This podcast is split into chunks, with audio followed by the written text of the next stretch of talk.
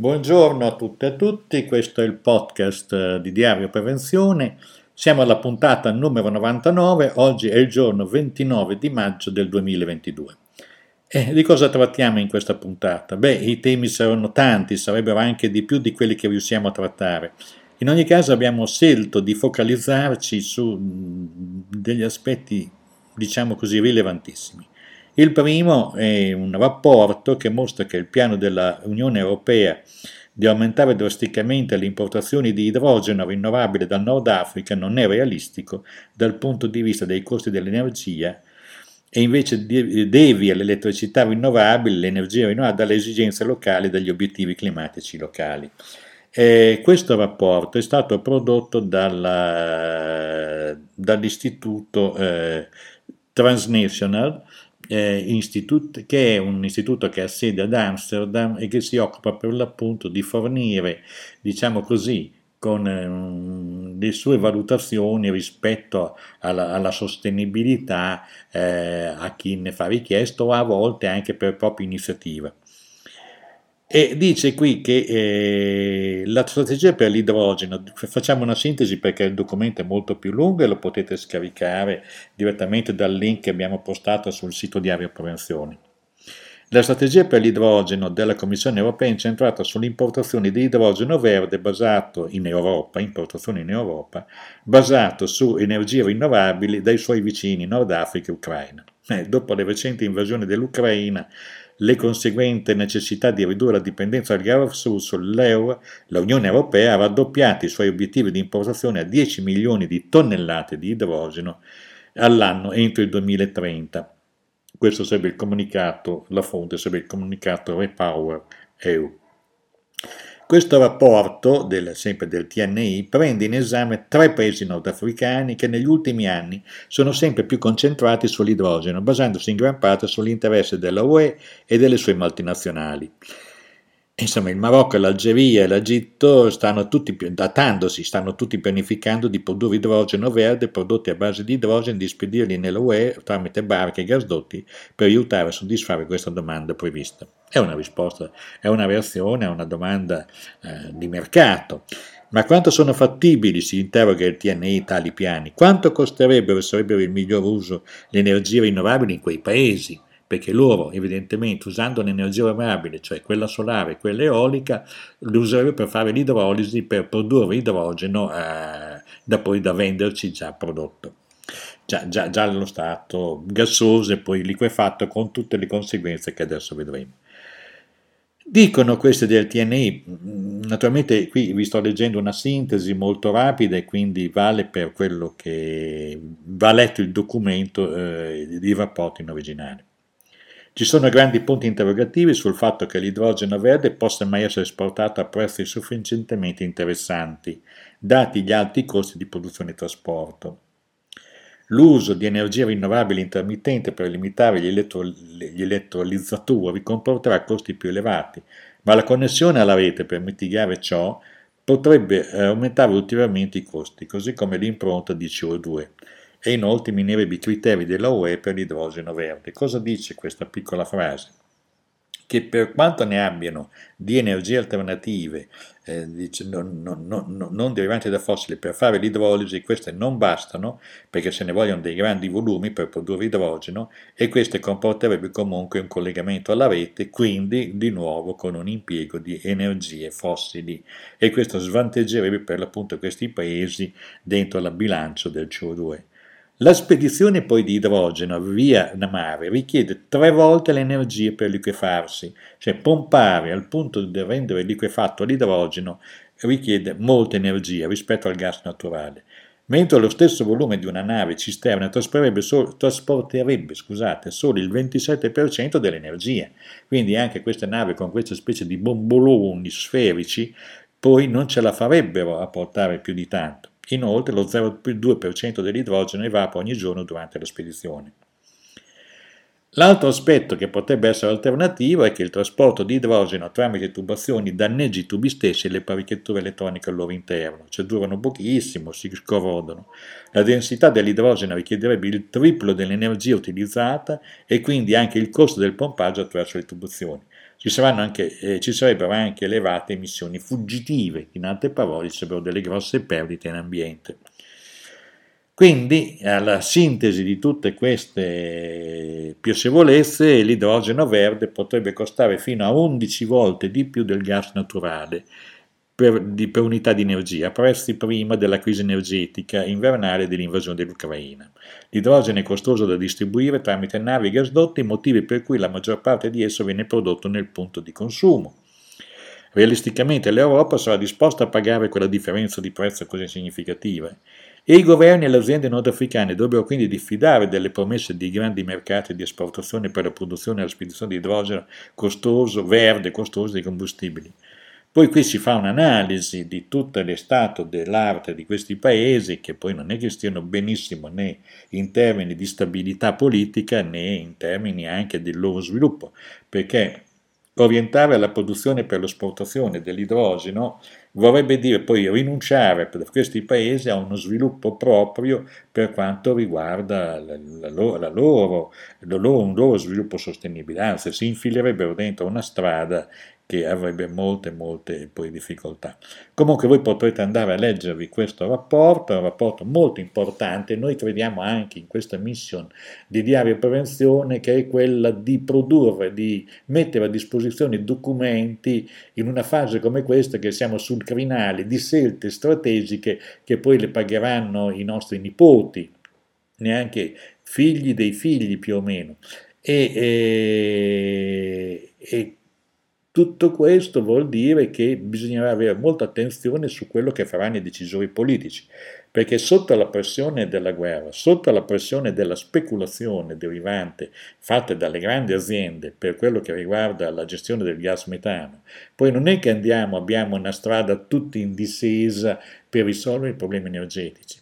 Tra l'altro noi sappiamo che questo renderà più poveri gli europei, in genere gli occidentali, perché sono praticamente dipendenti dalle importazioni di materie prime, dai minerali, le terre rare per, per quello che riguarda la produzione di chips e prodotti elettronici, di combustibili fossili. E il, passo di ca- il cambio di passo che deve avvenire non è un cambio di passo congiunturale, ma è strutturale, profondo, che richiede per l'appunto anche la disposizione di nuove infrastrutture, la costruzione. E quando si intraprende una strada, si, sono una strada che dura anni, quindi non si può sbagliare l'orientamento e l'indirizzo da prendere. Quindi in tal senso che vengono fuori anche documenti come questo, che vengono poste alla discussione democratica, perché c'è anche una discussione democratica su energia e democrazia, energia, ambiente e democrazia, perché su queste si giocherà la condizione, si giocheranno le condizioni di vita per l'appunto delle generazioni future. Quindi, come dicevamo, è un documento che andrete a leggere su Diario Prevenzione. Diario Prevenzione, se state leggendo comunque, state ascoltando questo post, sapete dov'è. E eh, diciamo il testo è in inglese e potrete comunque fare un approfondimento. E vediamo adesso il passo eh, successivo. Prodotti fitosanitari e eh, biodiversità è il secondo articolo che andiamo ad esaminare. È un articolo tratto da The Conversation, che è questa rivista molto importante online, che pubblica sempre dei testi di divulgazione per il common reader, però sono testi documentati con le fonti, per cui danno una, anche una possibilità di approfondimento. Cosa si dice in questo testo? Siamo di fronte a circa trecento sostanze in possesso di un'approvazione valida per la Francia e a livello europeo che vengono irrorati sulle culture. Questo tipo di prodotti sono prodotti abbastanza pericolosi perché non tanto e non solo per la salute degli umani, perché concorrono al deterioramento e alla distruzione degli habitat, all'erosione di quella che viene definita la biodiversità. La biodiversità è quella condizione di eh, differenze di specie che convivono, che consentono di mantenere un equilibrio ambientale, la riproduzione dei sistemi biologici e la, e la salute dell'ambiente complessivo. Cosa dice? La contaminazione degli ambienti terrestri e acquatici da parte dei prodotti fitosanitari contribuisce al declino della biodiversità e ha un impatto sul funzionamento degli ecosistemi e di alcuni servizi che ci forniscono. Tuttavia il rapporto che è stato fatto da questa istituzione francese, eh, che è la INRAE, adesso poi dopo ve ne parlerò più diffusamente, eh, diciamo che è, è un'analisi, una prima analisi comunque fatta con molta precisione e eh, di cui si sa già tanto. Dice: questa contaminazione è complessa già perché coinvolge diverse molecole, sostanze attive, i loro prodotti di trasformazione, oltre a coadiuvanti, conformulanti utilizzati nei preparati commerciali. E tutto questo è distribuito in modo non uniforme, non uniforme a seconda delle proprietà fisico-chimiche delle molecole. Gli insetticidi si trovano principalmente nel suolo, nei sedimenti e negli organismi, mentre gli erbicidi si trovano maggiormente nell'acqua. E attenzione, questa è una valutazione molto importante. Le aree agricole in cui vengono prevalentemente utilizzati i fitofarmaci sono le più contaminate, sia dal punto di vista del suolo, dell'aria, dei corsi d'acqua che attraversano delle acque costiere adiacenti. Anche gli organismi che vi abitano sono contaminati.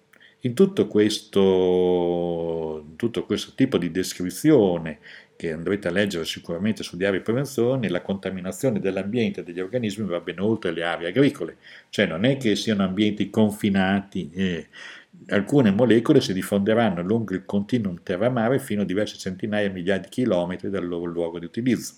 E così si trovano, dice, D D T, lindano o altri prodotti, si trovano nei fondali profondi a una profondità anche di oltre tremila metri.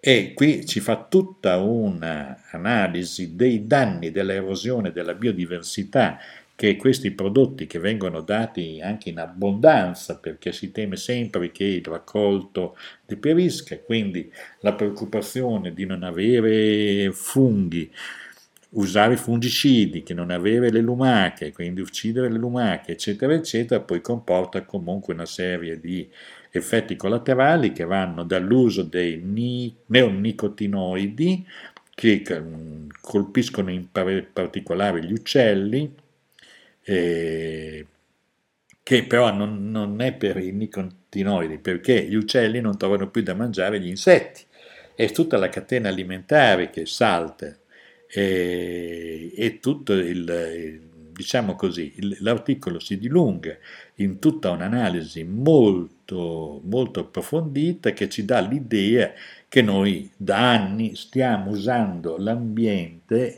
e un uso strumentale anche ignorante dell'ambiente, e ci comportiamo come l'orologiaio che vuole mantenere in, fun- mantenere in funzione una sveglia dandogli delle martellate. Noi più o meno siamo a questo livello di primitiva rudimentalità nel nostro rapporto di utilizzo dell'ambiente. E quindi c'è tutta una, una serie di valutazioni sulle quali naturalmente eh, voi potrete andarvi a documentare, che sono di estremo interesse.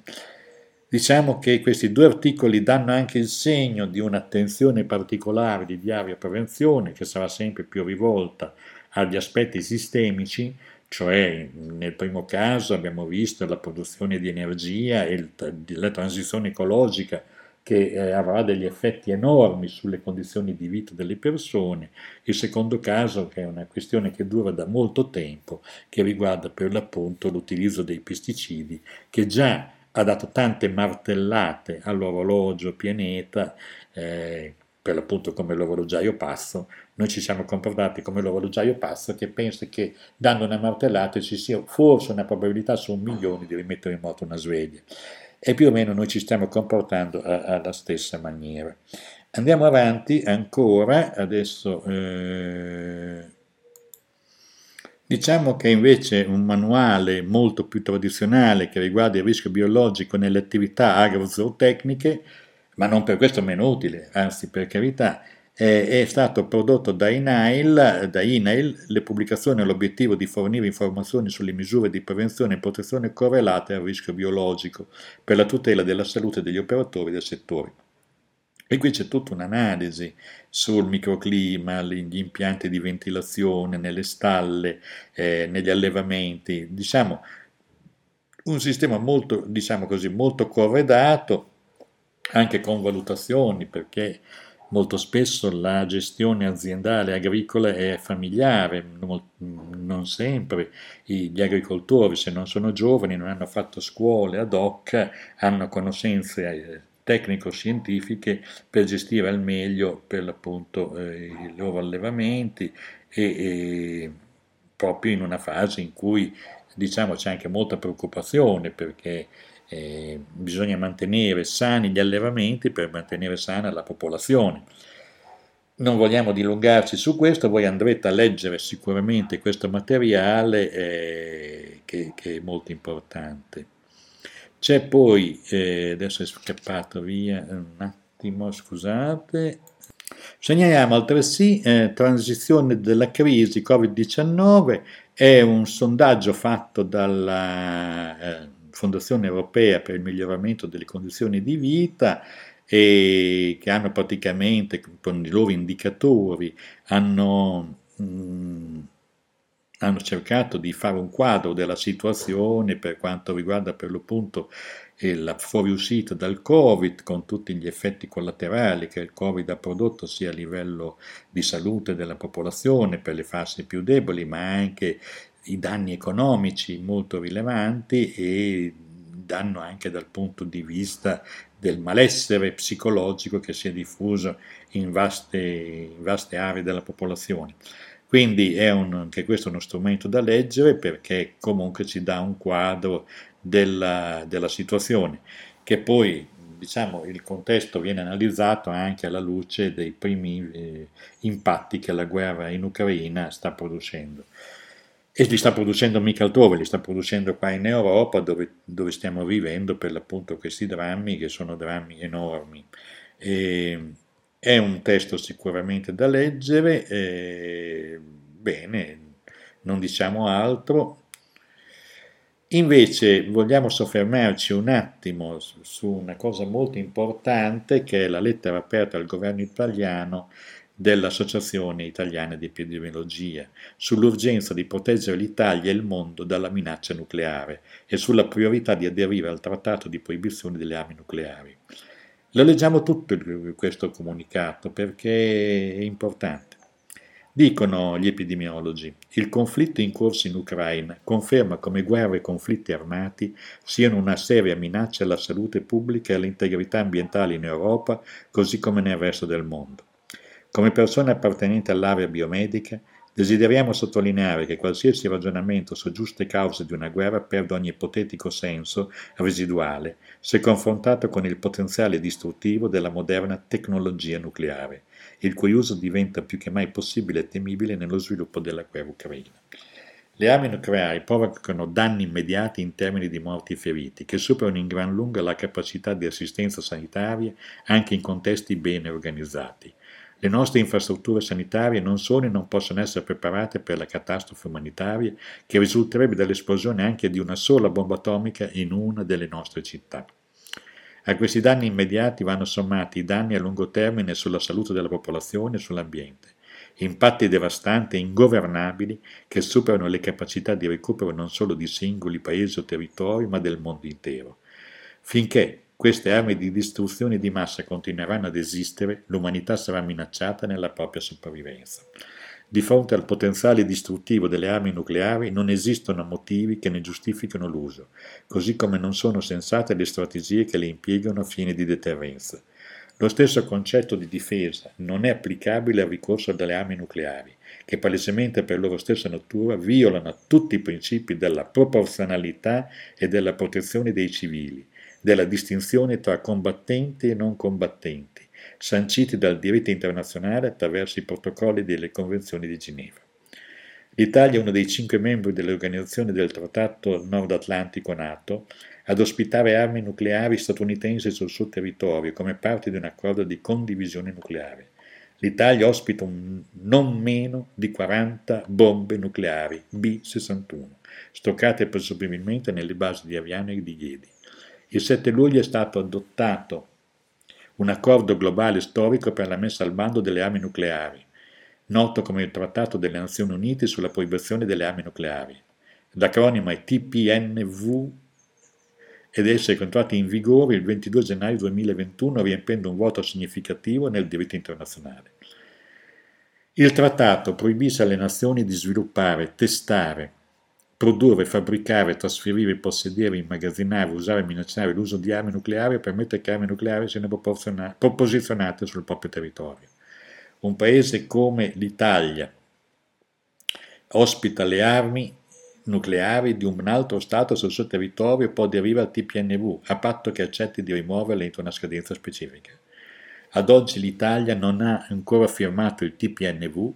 Tuttavia, nel settembre duemiladiciassette il Parlamento italiano ha adottato una risoluzione che incaricava il governo di, fra virgolette, esplorare la possibilità di diventare uno Stato del trattato, parte del trattato.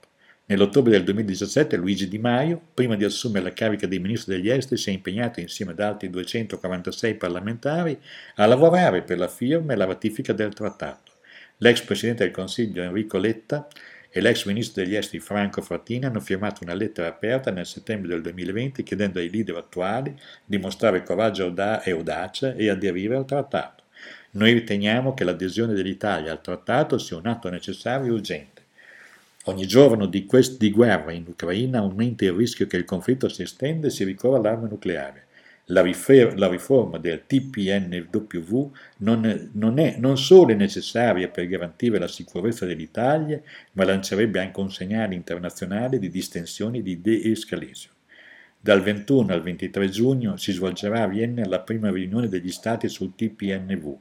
L'evento è organizzato dai CAN, Premio Nobel duemiladiciassette, International Campaign for the Abolition of Nuclear Weapons, un'organizzazione che si aggiunge all'International Physician for the Prevention of Nuclear War.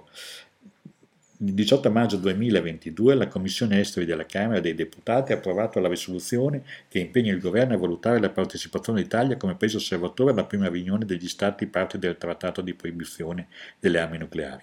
In qualità di persone impegnate nella ricerca, nella tutela e nella, e nella promozione della salute globale, esortiamo il governo italiano a partecipare senza esitazione a questa riunione, con il fine ultimo di firmare e ratificare il trattato il prima possibile, in coerenza con le dichiarazioni di intento espresse già in precedenza. Il conflitto in Ucraina ha messo in chiaro che la guerra nucleare potrebbe essere più che mai vicina. L'unica soluzione è dare priorità al disarmo nucleare. Questa, a nostro parere, è la scelta coerente per un governo impegnato nel raggiungimento degli obiettivi dello sviluppo sostenibile delle Nazioni Unite. Certi che le motivazioni alla base del nostro appello saranno comprese, auspichiamo che verranno fatti i passi importanti nella direzione suggerita. Il Consiglio Direttivo dell'Associazione Italiana di Epidemiologia e il Gruppo di Lavoro A I E Pace. E beh, che dire... Eh, diciamo, che la, diciamo che Diario Prevenzione ha aderito... A, Nella, persona, nella mia persona a questo, a questo appello, perché riteniamo che sia di grande, di grande lucidità e necessità. Non c'è molto da dire, essere contro il nucleare è la, insomma, dovrebbe essere di tutti, ecco, contro l'uso delle, delle armi nucleari. Sempre invece in termini di dare un'idea di quello che succede invece ai lavoratori, ai migranti, pescatori picchiati e sfruttati nelle, sulle barche di pesca del Regno Unito. È un articolo che abbiamo tratto dalla newsletter Risks delle Trade Unions.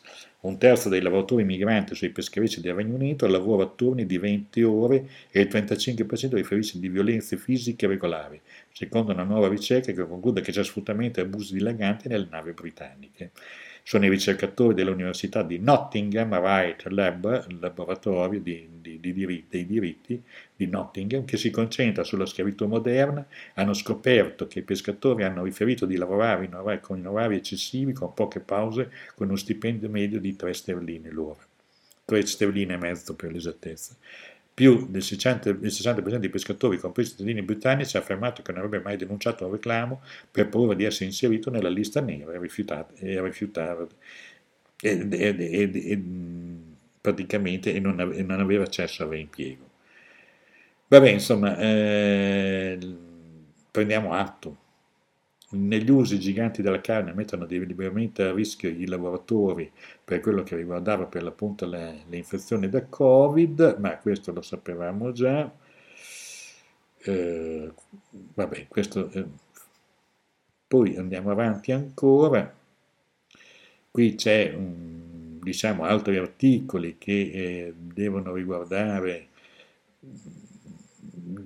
molte cose che potete andare a vedere, tipo per l'appunto questo, c'è anche il filmato e dopo il Covid la formazione come strumento e metodo per una prevenzione efficace, e qui hanno partecipato alla tavola rotonda in diretta web dall'organizzazione di volontariato Scienza, Medicina, Istituzione, Politica e Società, i dialoghi della Bolognina e la formazione dei medici per far fronte ai rischi sanitari e ambientali. Beh, insomma, è un, un panel molto interessante che vale la pena andare a vedere, ci vogliono un paio d'ore ad ascoltare tutto quel che vi hanno detto, ma si imparano molte cose. Mm, niente, potete andare a vedere ah, un articolo sempre in consonanza con quello che dicevamo prima, il quaderno nucleare, armi nucleari negli Stati Uniti del duemilaventi, il fonte è il Bulletin of the Atomic Scientists, eh, che, che fanno per l'appunto, spiegano circa millesettecentoquarantaquattro testate dispiegate, quattrocento sono su missili balistici intercontinentali terrestri, novecentoquarantaquattro sono lanciati dai sottomarini, trecento sono... Beh, ce n'è abbastanza per far fuori il pianeta per diverse, diverse volte, per renderla una stella inerte piena di felci primitive, più o meno. Bon, eh, niente, voi potete comunque andare... Ecco, richiamiamo ancora una volta, è importante, il rapporto Oxfam sul lavoro in Italia... Ridare valore, potere e dignità al lavoro, perché sicuramente è un materiale di grande interesse. Se poi voi andate sulla, eh, diciamo, alla spalla destra, di, de, della colonna di destra di Diario Prevenzione, potrete trovare un mucchio, una grande quantità di informazioni freschissime, perché sono i titoli erre esse esse di una serie di... Eh, riviste che noi abbiamo linkato e dalle quali traiamo per l'appunto i, diciamo, i primi cinque articoli, gli ultimi cinque articoli, non i primi, gli ultimi cinque articoli che hanno appena pubblicato e che cliccandoli potete andare a leggere direttamente alla fonte.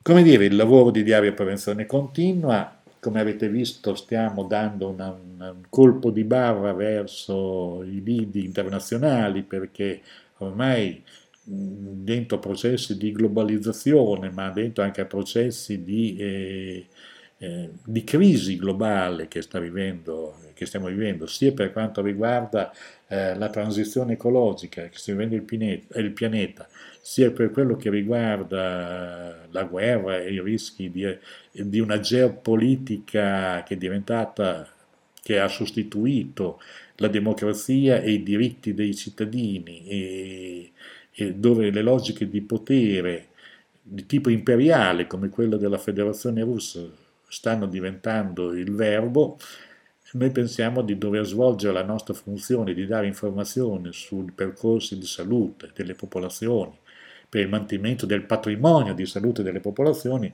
di avere questa, sollevare lo sguardo dalla, dalla realtà nazionale, dalle stesse questioni della medicina del lavoro, della salute e sicurezza negli ambienti di vita e di lavoro, certo, perché ormai le, gli effetti determinanti che scuoteranno anche questi livelli, che cambieranno anche questi livelli, derivano da scelte che vengono svolte a livello internazionale.